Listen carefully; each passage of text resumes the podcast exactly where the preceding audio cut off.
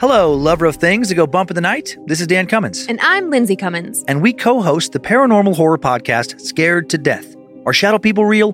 What about demonic possessions? Poltergeist activity? Do you believe in ghosts? Malevolent entities? Are aliens real? Could you be abducted? We don't know, but what we do know is that we have over 230 episodes of stories on our podcast, Scared to Death, exploring all of the possibilities. Each week, we share several supposedly true stories that have been gathered from around the world and submissions from our own fans of allegedly true tales. Curious about the paranormal? Just like a spooky story, do you need more fear to fuel you through your long workdays? Come join us. New episodes of Scared to Death are released every Tuesday night. Listen wherever you get your podcasts. We hope you end up scared to death. It feels like we're all being told to go on this diet, take that supplement. Ozempic will give you depression, but you know what'll cure that? Weed. Or you could try to balance your hormones. At Science Versus, we're like, what the f is going on? Forget the crap online and listen to Science Versus. Just the facts. Oh, and a bunch of stupid jokes. What is a ghost's favorite fruit? Blueberries. That's Science VS. New season out on Spotify soon. Due to the graphic nature of this podcast, listener discretion is advised. This episode features discussions of domestic violence, sexual assault, violent rape, murder, and other adult content. We advise extreme caution for listeners under 13. Howard Strickling received a phone call in the early hours of a fall day in 1933. On the other end of the line was MGM movie star Clark Gable, babbling drunkenly and clearly upset.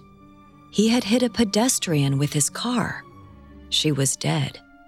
Such a phone call might have rattled most handlers, but for Strickling and his partner Eddie Mannix, it was business as usual. Strickling reached out to the DA, arranging to pay the dead woman's family $125,000 to keep quiet, worth about $2.5 million today. Meanwhile, Mannix searched MGM for a mid level employee to take the fall for the murder in exchange for a handsome pension for his heirs. They moved Gable to a secret bungalow in Los Angeles, where he disappeared for the month to avoid the press. Strickling made sure to erase any documentation linking the incident to MGM. The death of the anonymous woman was obliterated from history. Gable's career went on unharmed. This is what Strickling and Mannix were good at. There was nothing they couldn't make disappear.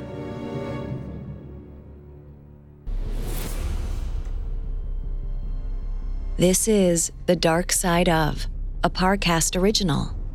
In this show, we will delve into the seedy underbelly of pop culture icons and historical events. We aim to expose the ugly truth behind cultural moments and public figures we hold most dear, proving that there is always more to the story than meets the eye. This week, we'll take a look at the Hollywood studio system's scandal fixers, Eddie Mannix and Howard Strickling. While Mannix and Strickling's names never appear in film credits, everyone in the film industry from the 1920s to the 1960s knew about this powerful duo. Strickling worked in publicity, managing stars' stories in the press. He could make a scandal disappear or ruin someone the studio wanted run out of town. Mannix was the muscle. He had connections to the mob and was known to use physical confrontation to persuade others to shape up or ship out. Together, Strickling and Mannix controlled the lives of Golden Age Hollywood stars and directors, driving MGM to become the most successful studio in Hollywood for nearly 30 years. At Parcast, we're grateful for you, our listeners. You allow us to do what we love. Let us know how we're doing. Reach out on Facebook and Instagram at Parcast and Twitter at Parcast Network. And if you enjoyed today's episode, the best way to help us is to leave a five star review wherever you're listening. It really does help us. We also now have merchandise. Head to parcast.com slash merch for more information. Eddie Mannix and Howard Strickling were thick as thieves. Everything one knew, the other knew, and neither could have succeeded alone. Yet their backgrounds prior to working as MGM fixers couldn't have been more different. Eddie Mannix was born in 1891 in New Jersey. While Mannix didn't start out in the film industry, he grew up alongside it, as the motion picture camera was invented in New Jersey just three years before he was born. Eddie attended elementary school, but dropped out in middle school to begin working in carpentry, bricklaying, and masonry. Eddie was a big guy with a knack for fighting. He had early connections with the mafia and quickly earned the nickname the Bulldog. In his late teens, Eddie began working as a tradesman at the Palisades Amusement Park in Fort Lee, New Jersey. The park was operated by the Schenck brothers, who would go on to be successful film executives. Young Nick Schenck noticed Eddie's potential out of over 100 employees. He was smart, cunning, and could throw a punch when he needed to. Schenck moved Eddie from the construction team to the bookkeeping team. This was where Eddie's fixer career officially began. Eddie worked the books at Palisades Park until the IRS began questioning their accounting practices. Eddie had saved the company a lot of money, illegally. To avoid trouble with the IRS, Schenck moved Eddie to a new role as Palisades Park's chief bouncer. Schenck also started transitioning Eddie to operations manager and personal security. When the Schenck family decided it wasn't enough to merely operate Palisades Park and purchased it in 1910, 20 year old Eddie was promoted to general manager of the largest amusement park in the eastern United States. Part of Eddie's success was due to his understanding of the clientele. He came from the same blue collar background as most of their guests. He knew when to be tough and when fists were more effective than words. The ability to work with both white collar management and blue collar problems made him a rare and important asset. The Schencks recognized this and kept Eddie close. As they continued to grow their fortunes and began financing movies in the early 1910s, Eddie saw a cut of the profits. He was able to move from a tiny tenement building in New Jersey to a new ritzy brownstone in a matter of years. Eddie's employment and small fortune, combined with his working class background, made him an attractive husband in his own social circles. In 1916, at 25 years old, he met and married his wife, Bernice Fitzmaurice. Bernice was an Irish woman two years younger than Eddie and a devout Catholic. Eddie was also Catholic, but not anywhere near as faithful as Bernice. Almost immediately, he began sleeping with other women. Bernice turned a blind eye to her husband's failures as the money kept rolling in, partially because her Catholic faith didn't allow for a divorce at the time. Affairs weren't Eddie's only vice. He was also known to drink and gamble and had close ties to the Irish mob. He was willing to use the latter whenever his own tactics weren't enough to deal with the problem at the park. These traits were exactly why the Schencks valued him so highly. Eddie could find out anything about anyone and was adept at intimidation tactics. Meanwhile, the Schencks' film financing endeavors had brought them Loew's Theater in New York, one of the largest theater chains in the nation. They slowly climbed the corporate ladder, and as they rose in power, they brought Eddie with them, often literally, leading Eddie to make powerful connections to future Hollywood greats. One of those greats was future MGM co founder Louis Mayer. At the same time the Schencks were working for Loew's Theaters in New York, Mayer had started a production company in Los Angeles. Loew's theaters needed a steady supply of quality motion pictures to keep audience members in their seats. In order to control that flow, Marcus Loew purchased Metro Pictures Corporation in 1919. However, when those films failed to turn out the volume Loew needed, he acquired Goldwyn Pictures in 1924. Seeing this, Mayer approached Loew about acquiring his own studio, Mayer Pictures. Marcus Loew didn't just agree, he merged the three companies into Metro Goldwyn Mayer, or MGM Studios, and made Mayer the head of the company in April of 1924. The Schencks, who were major executives at the New York Loew's offices, did not get along well with Mayer and were suspicious of how he was running the company. The LA office was bringing in more money than New York, and mayors seemed to have different filmmaking and economic priorities than the Schencks. On top of that, Mayer's success could displace their own power in Loew's. The Schencks wanted to keep an eye on Mayer, so they sent their most trusted man to spy. Eddie was going to Hollywood. Mannix was officially appointed to the position of chief controller and personal assistant to Irving Thalberg, the LA office's number two executive. But his real job was to keep Louis Mayer in check. In November of 1924, Eddie and Bernice moved to Hollywood.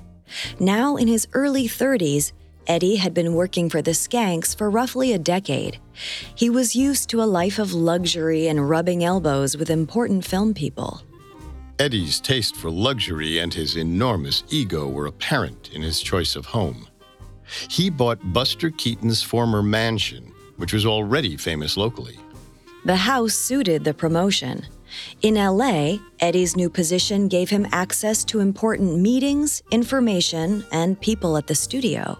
He gained more power than he'd had in New York, with no overt supervision. On top of that, Eddie had the ear of the Schencks and therefore of Loew. Soon he had Mayer's ear too.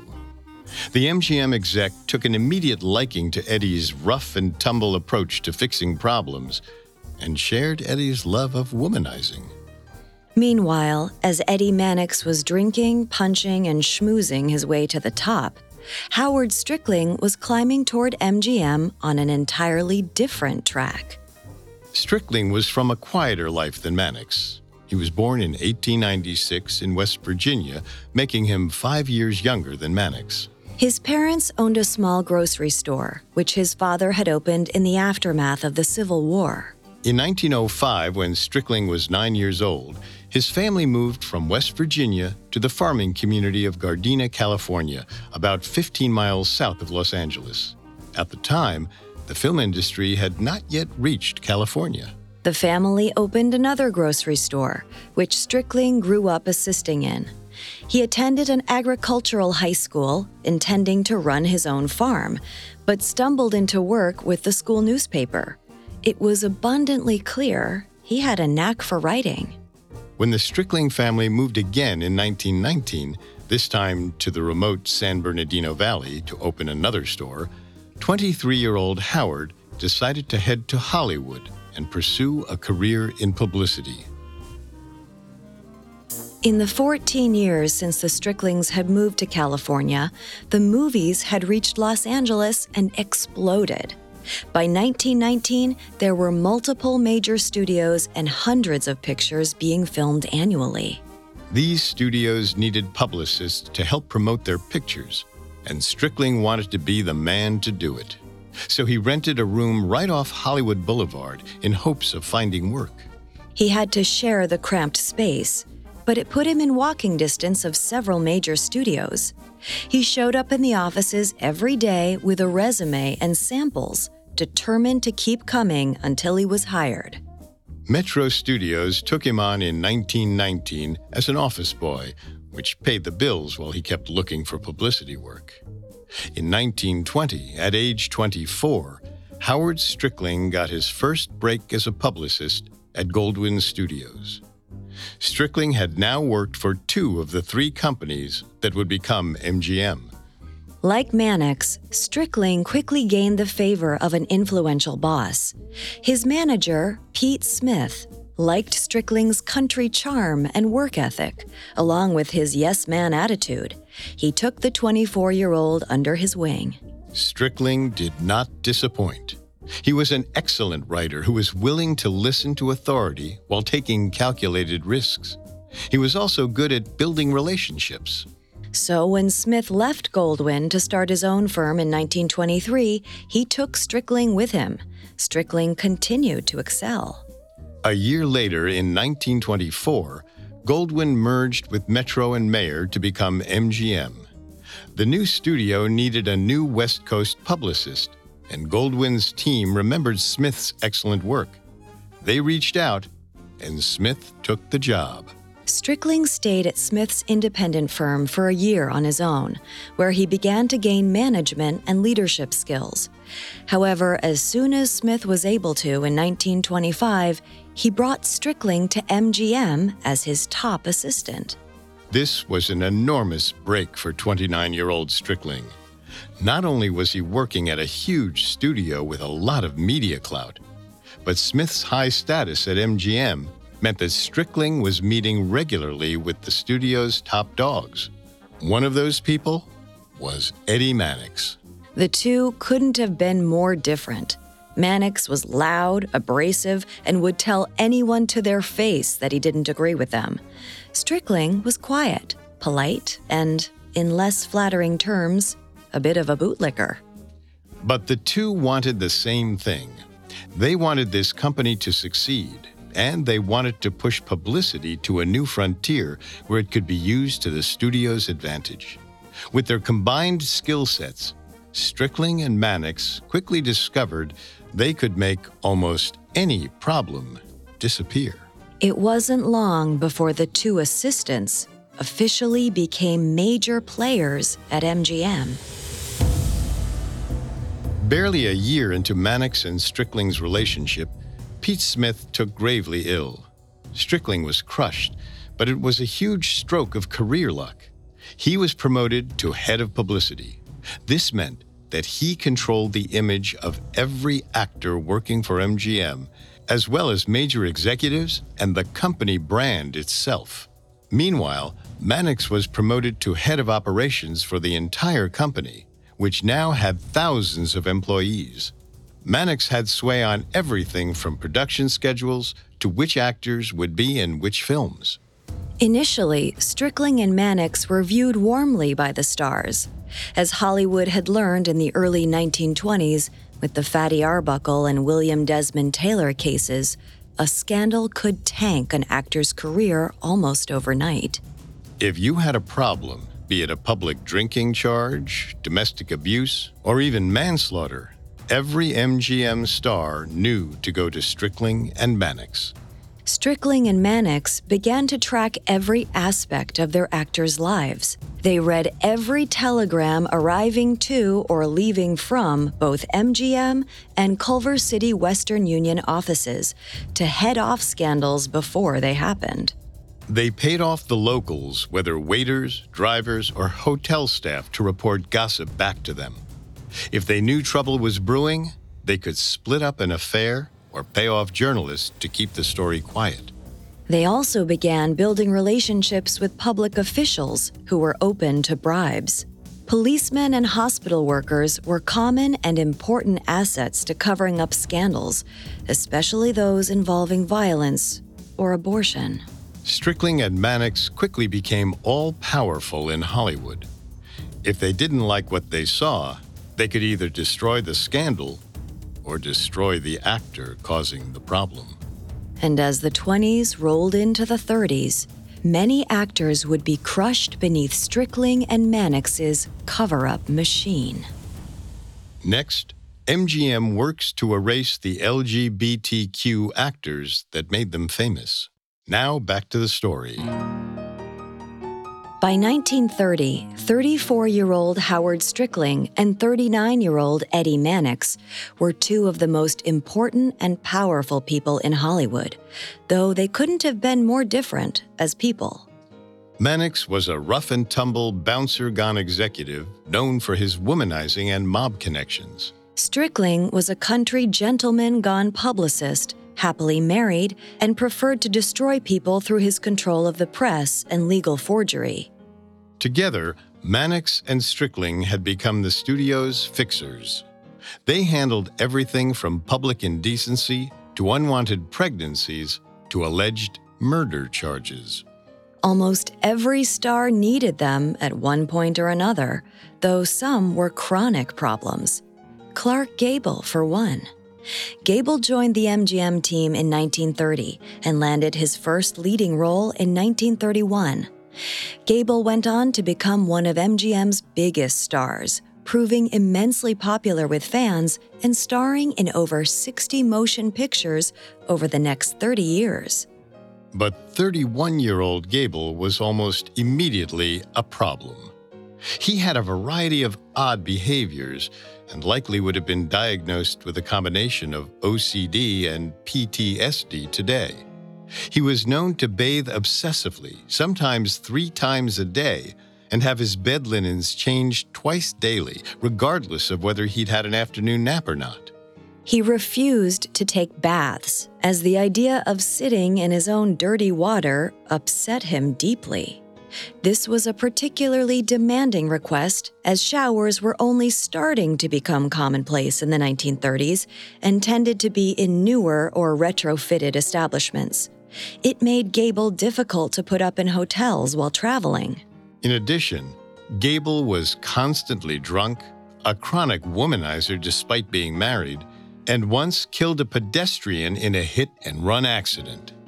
Actors' affairs were a problem for MGM. Sex outside of marriage was seen as morally offensive and could hurt stars' reputations and therefore their movie sales. Second, affairs tended to end leaving strong feelings. This could make it increasingly difficult to cast popular actors and actresses opposite one another in films, as they all had scorned feelings between them. Third, affairs often led to pregnancies, and nothing was worse for an actor or actress's reputation than a child out of marriage. In the early 30s, Gable had sought a divorce from his wife, but when she refused to grant it, he simply moved to LA and pretended she didn't exist. This became a huge problem when Gable began sleeping with actress Joan Crawford in 1933. Joan became pregnant shortly after. Strickling and Mannix arranged an abortion, but that was only part of their worries. Gable's wife threatened to go public about Gable's marriage unless the affair was ended. Meanwhile, Joan's husband was also threatening to reveal the affair publicly. Strickling and Mannix called Crawford and Gable into their office and banned the duo from seeing each other, at risk of being fired from MGM. Gable and Joan were angry and heartbroken, but there was nothing they could do. But Gable bounced back quickly. In 1935, he began a romance with a young actress on the set of The Call of the Wild. And this actress, Loretta Young, soon found out she was pregnant other stars who found themselves with an unplanned pregnancy, like Judy Garland and Lana Turner, came to Strickling and Mannix for abortion arrangements. But Young was Catholic and didn't believe in abortion. She wanted to keep the baby. Strickling and Mannix couldn't risk Loretta growing obviously pregnant in LA. For the first few months, Strickling and Mannix gave Loretta special costumes to cover her growing belly. When she began showing, Strickling arranged a long vacation for the star. However, Loretta never went on vacation. Instead, she traveled to New York, where she had a pre vacation interview with the press, then traveled back to Los Angeles in secret. There, Strickling arranged for her to carry her baby to term in a secret location. Loretta, now out of work and banned from seeing everyone she knew, spent her days in a small, two bedroom bungalow in Venice Beach under the constant surveillance of an MGM nurse. She was not allowed to leave the home, even to go into the yard, and had to stay away from the windows for fear of neighbors recognizing her. It was isolating and lonely. Initially, the tactic worked. But when Loretta missed the wedding of her own sister, the press grew suspicious and began to ask whether she was secretly pregnant.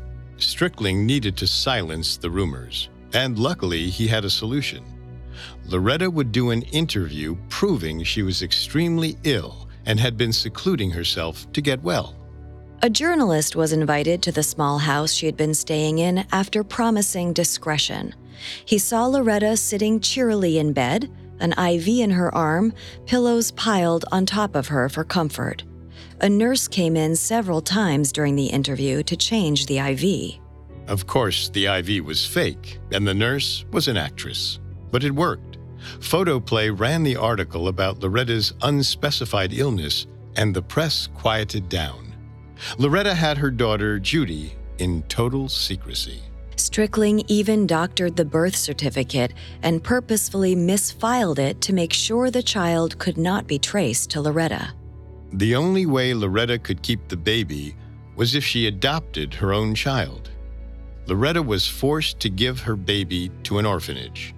Then, a year later, Strickling got special permission for Loretta, a single woman, to adopt a child, which was illegal at the time. He then ran an elaborate PR campaign publicizing Loretta's kindness in adopting a poor orphan. Finally, two years after becoming pregnant, Loretta could openly care for her own child. According to family lore, Judy did not find out she was her mother's biological daughter for 30 years. Affairs and pregnancies weren't the only relationship problems Strickling and Mannix routinely fixed. In fact, they managed many of their clients' sexual needs with the help of the local brothel, Lee Francis's house. Strickling and Mannix were very aware that it was impossible to stop people from having affairs. But if their actors were sleeping with Francis's sex workers instead of other actors, there was no on-set drama and fewer leaks to the media. Furthermore, the sex workers at the brothel were often star lookalikes, sometimes even getting surgery to look more like certain celebrities. This was a draw for both visiting dignitaries who wanted a Hollywood experience and for their own actors and actresses who wanted to hook up with people they didn't actually have relationships with. Again, with less mess and risk of scandal. The brothel was also an excellent way to cater to the needs of LGBTQ actors and actresses. This was particularly important because gay sex was illegal at the time. Besides offering partners of various sexualities, Francis could transport sex workers to off-site locations to protect the privacy of stars. This discretion was invaluable to MGM. Strickling personally made sure the accounts were paid, then made sure they were difficult to track back to the studio. However, sometimes discretion wasn't enough to keep the LGBTQ identities of actors secret. Just as the press had noticed the absence of Loretta Young, tabloids notoriously picked up on eligible stars who failed to show up in public with partners of the opposite sex. Rumors began to fly, especially if the actor or actress had any androgynous qualities. Strickling and Mannix often arranged what was known as lavender marriages, or a for show marriage between at least one LGBTQ person and an opposite gender person to prove that a movie star was straight. The marriage alone wasn't always enough, though. Sometimes Strickling would stage entire public vacations between two stars he'd forced to marry. He'd put in their contracts that they had to kiss or otherwise show public affection. On the other end of the LGBTQ cover up spectrum were the stars who were very much out and proud, like Greta Garbo. Garbo openly brought young women as her plus one to parties and was as public as possible about her lesbian relationships. Strickling constantly had to bribe papers not to run information as he tried to contain Garbo. Garbo was particularly progressive and had no interest in playing along with heterosexual expectations. She finally pushed too far when she started openly hosting lesbian sex parties and approached MGM about starring in a major theater production in drag. Garbo was too big a star for MGM to drop, so Strickling and Mannix instead worked to break up whatever relationship Garbo was in. Their thought was that she'd eventually find dating women too stressful and get in line. Instead, Garbo would spend the rest of her career struggling to balance her sexuality and MGM's aggressive erasure of people like her. The emotional damage of living this way was deep and long lasting. But MGM's image stayed squeaky clean. In fact, MGM would soon prove it would go to horrific lengths to hide the skeletons in its closet. In a moment, the biggest cover up in MGM's history. Now back to the story. By 1937, Strickling and Mannix had been fixing scandals together for over a decade. Other than studio head Louis Mayer, they were the most powerful men at MGM and arguably in Los Angeles. They were barely into their 40s. MGM had most of Hollywood paid off or bribed. They had eyes everywhere, from the police station to the DA's office to the hospital to journalists. And they were going to need every resource, trick, and ally they had to deal with the scandal brewing in the summer of 1937. Every year, MGM had a five day sales conference for its national employees who worked to promote their films. These conferences were known for being luxurious celebrations, and employees worked hard to get invited. But the 1937 conference was different. Sales had been particularly good that year, and MGM wanted to take the celebration to the next level. Strickling and Mannix helped come up with a plan that involved bringing men in by train, treating them to nonstop drinking, and giving them a taste of living like Hollywood elite. The goal was to amaze the employees into believing they worked for the best company in the nation, that they were truly special. But MGM didn't want details of the actual event getting out. It wouldn't be good for their image. So they billed the event as VIP and secret, which only made the attendees feel more important. The Wild West party was planned on a private studio lot. The Sunday beforehand, May 2, 1937, MGM posted a casting call for dancers needed that coming week. Mannix and Strickling were masters of diversion and knew that the young women showing up wouldn't realize no film had been listed. They cast roughly 120 women, partly for their beauty and partly for their naivete. One such dancer was 20 year old Patricia Douglas, who had worked in both Warner Brothers and Columbia Pictures musicals and was fairly established on the scene. She was booked and told to return on Wednesday, May 5th at 4 p.m. Patricia and the other women showed up at the designated time at Hal Roach Studios, about a block away from MGM. There were oddities almost immediately. First, the studio gave the dancers cowgirl costumes that were too risque for the screen, but no one complained. It was a gig with a studio, with a decent pay rate and a hot meal included. Next, they bussed the girls to a remote banquet hall several miles away and made them wait at the tables for almost two hours. Waiting wasn't entirely strange in the film world, but the lack of cameras, lights, and any sound recording team was. At 7 p.m., the MGM execs showed up with 300 drunk men who had been promised a stag affair where anything goes. The men, as intended, assumed the dancers were sex workers and immediately began to help themselves. The women had no means of escape and were forced to fend for themselves. Because this kind of behavior was so expertly hidden from the public, none of the women had suspected this kind of bait and switch. They had trusted the studio. Patricia tried to make the best of it and do her job dancing, just dancing. But a particularly creepy man by the name of David Ross set his sights on her. He was a large 36 year old bachelor from Chicago who indiscreetly started trying to grope Patricia as soon as she agreed to dance with him. Patricia expertly navigated the situation and slipped away to the bathroom, where she told the attendant she had a man she couldn't shake. She wasn't the only one. As the men got drunker, more and more girls were retreating to the bathroom or switching tables to try and get away from them. While some of the girls managed to get help from waiters or a few sympathetic actors who were there, Patricia had no such luck. Ross had fixated on her, and he wasn't giving up. He had two other men help hold her down, while he forced alcohol into her mouth. Patricia fought, but she was a small dancer and was easily overpowered by the three men pinning her. In her later reports, she recalls them laughing as she struggled.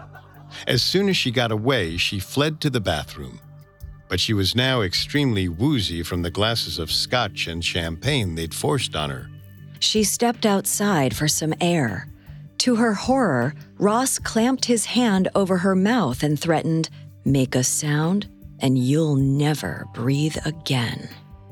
He forced her into the back seat of a car where he proceeded to rape her. Douglas started to pass out, but he slapped her and yelled, Cooperate! I want you awake. Shortly after, a parking attendant heard screams as Patricia staggered toward him. She was raced to the Culver City Community Hospital. Dr. Lindquist, who co owned the hospital, forced a douche rinse on Patricia before examining her, destroying any evidence of the assault. He then gave his professional opinion. Not only had Patricia not been raped, no intercourse had taken place. The doctor was in Strickling and Mannix's pocket. His business depended on MGM customers, and in return, he helped cover up star problems. Furthermore, there were 11 cops from four different police departments at the party, but no criminal reports were filed. It was the same old game. The authorities were on Strickling and Mannix's payroll.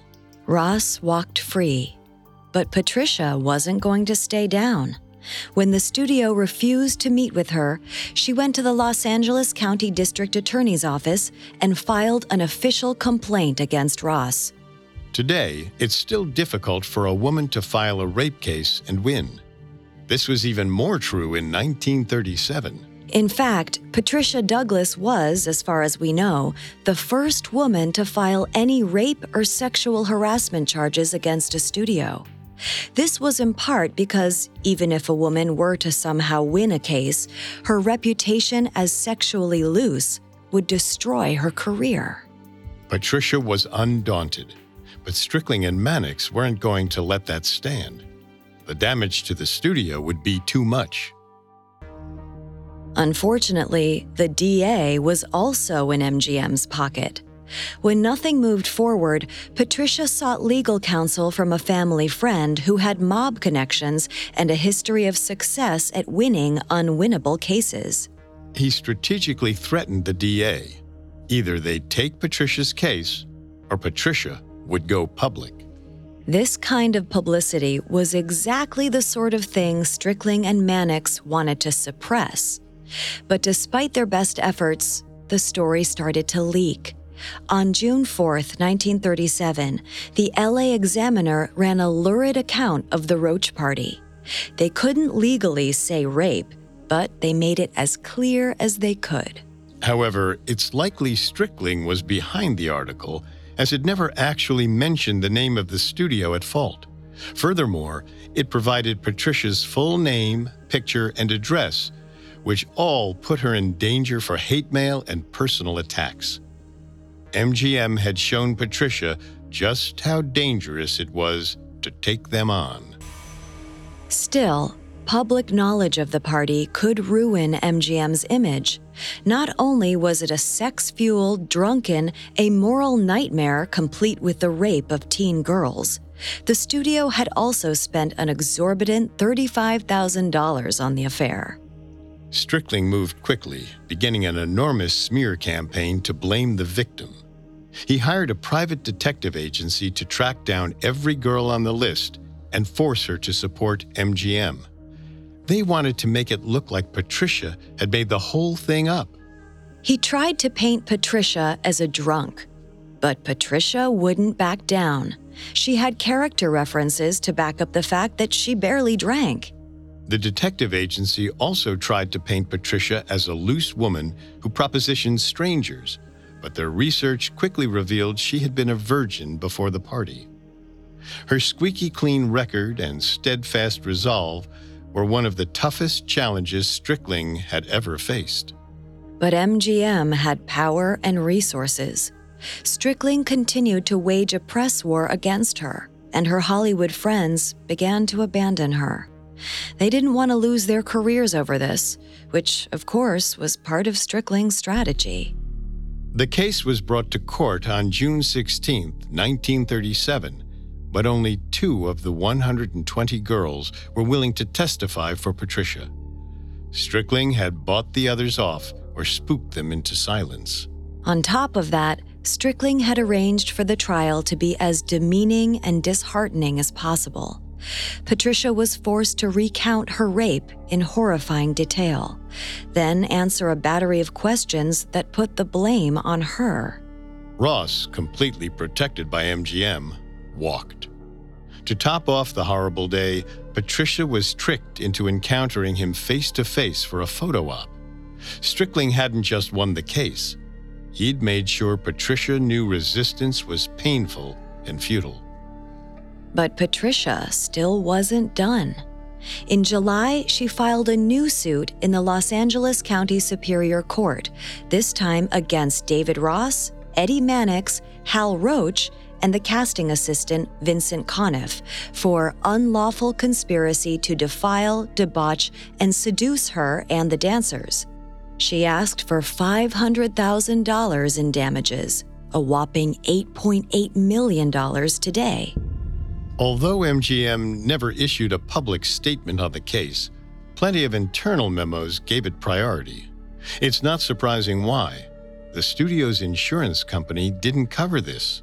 If Douglas succeeded, the studio was responsible for any damages awarded, not to mention the terrible press.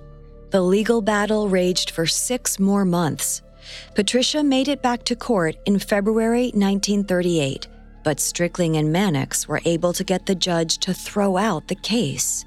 Within 24 hours, Patricia filed a suit in U.S. District Court, becoming the first person to take a rape case to the federal level and legally argue that rape is a violation of civil rights.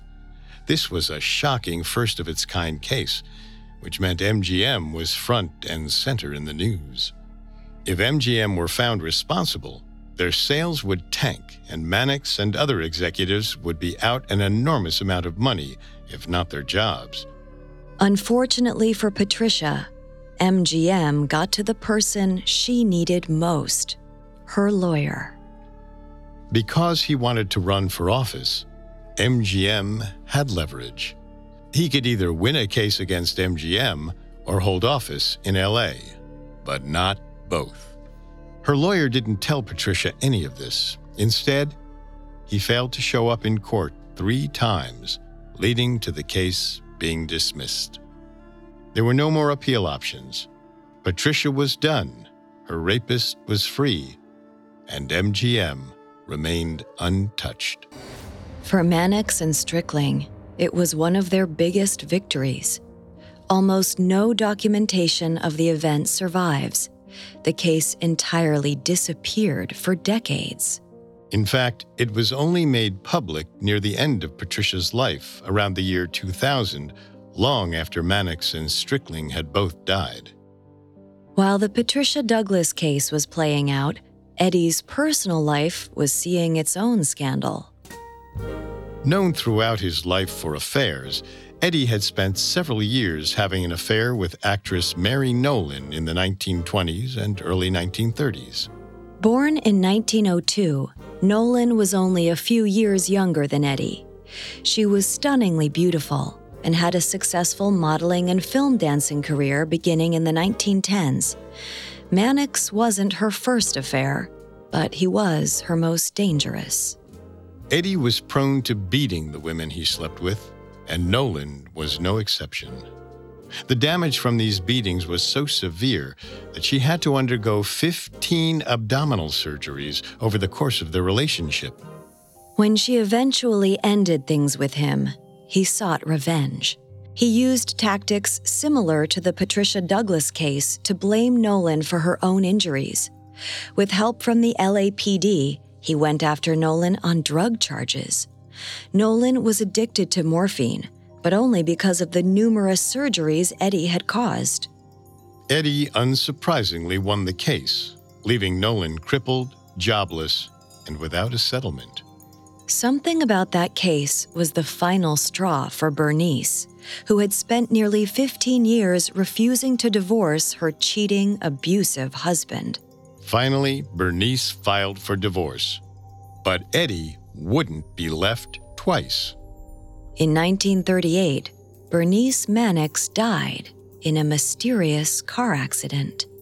It's suspected that Eddie arranged the accident. There was a second set of tire tracks at the scene and evidence that Bernice's car had been sideswiped. No investigation was ever held, and Bernice was buried quietly. Mannix married his newest lover, Toni Lanier, shortly after the death of his first wife. Toni and Eddie seemed to get on better than Eddie and Bernice, but this was in part due to Toni's acceptance of an open marriage. For the remainder of the 1940s and 50s, MGM's studio system was nearly untouchable, and Mannix and Strickling reigned supreme. Because they'd gotten so good at their jobs, we don't have much information about fixes during this 20 year time span.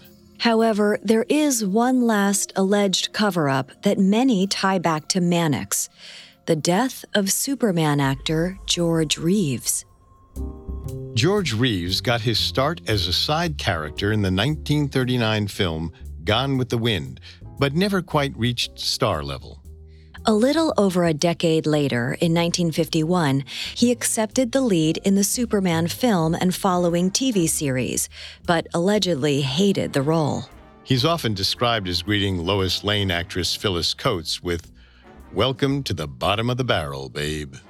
It was around this time that Reeves met and began dating Mannix's wife, Toni. Surprisingly, Eddie seemed fine with it. He had affairs of his own, and the marriage was officially open. On top of that, his health was failing, and he seemed to want Toni to be happy. He gave her permission to buy Reeves a home not far from their own. Mannix also bought George a car and when he and Toni went on vacation, he flew both Reeves and his mistress out with them. The arrangement went smoothly for seven years. Both Toni and Eddie seemed to expect that when Eddie died, Reeves would propose to Toni. But in 1958, Reeves went on a business trip to New York and met Leonore Lemmon. They began having an affair. Two weeks later, he came home and broke up with Toni. An inconsolable Toni spent weeks trying to call Reeves at all hours of the day and night. She started to have his car followed, probably with Eddie's help. Then, Reeves began experiencing bad luck. First, his dog disappeared. Not long after, Reeves was in a terrible car accident caused by the fluid in his brakes running out. The incident caused him to fly through the windshield. Reeves' mechanic's official opinion was that, quote, someone wanted him dead. People speculate that Mannix may have been behind the car accident. After all, it's likely he had his first wife killed. Then, on the fateful morning of June 16, 1959, Lemmon came home to find Reeves face down and naked on his bed with a bullet hole in his skull. The official cause of death was suicide. However, Reeves' body was embalmed before any coroner was able to examine it, suggesting a cover up. Additionally, no police investigation was ever held. When an off duty policeman went back and searched the home on his own time, he found three bullets, not just the one needed for suicide. The LA police chief, William Parker, refused to reopen the case. Those suspicious of foul play point out that Parker was close friends with Eddie Mannix. As with the rest of Strickling and Mannix's fixes, the story faded and disappeared. Reeves' death was written off as a suicide. But the duo's career was coming to an end. The studio system, which had controlled its actors for three decades, was giving way to a new model of television shows and film styles. On top of that, Eddie's health was getting worse. His heart was giving out, and he soon found himself confined to a wheelchair. In 1963, Mannix died of a heart attack in his Beverly Hills home. He was 72. Around the same time, Howard Strickling retired, leading a quiet life in Los Angeles with his wife until he too passed away in 1982 at 86 years old. Strickling and Mannix had left the fixer business at just the right time. Television was killing off the old style of filmmaking as fewer people spent Fridays at the movies. The studio system and its iron fisted grip on its stars faded from fashion, as did the countless stories Strickling and Mannix had fixed over the years. But the legacy of their involvement and the success of MGM continues to loom large over Hollywood even today. Behind it is a long shadow of lives crushed in the pursuit of wealth, success, and fame.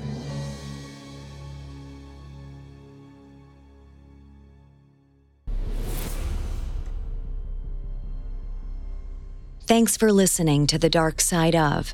Next week, we'll be back with more on the dark side of Hollywood.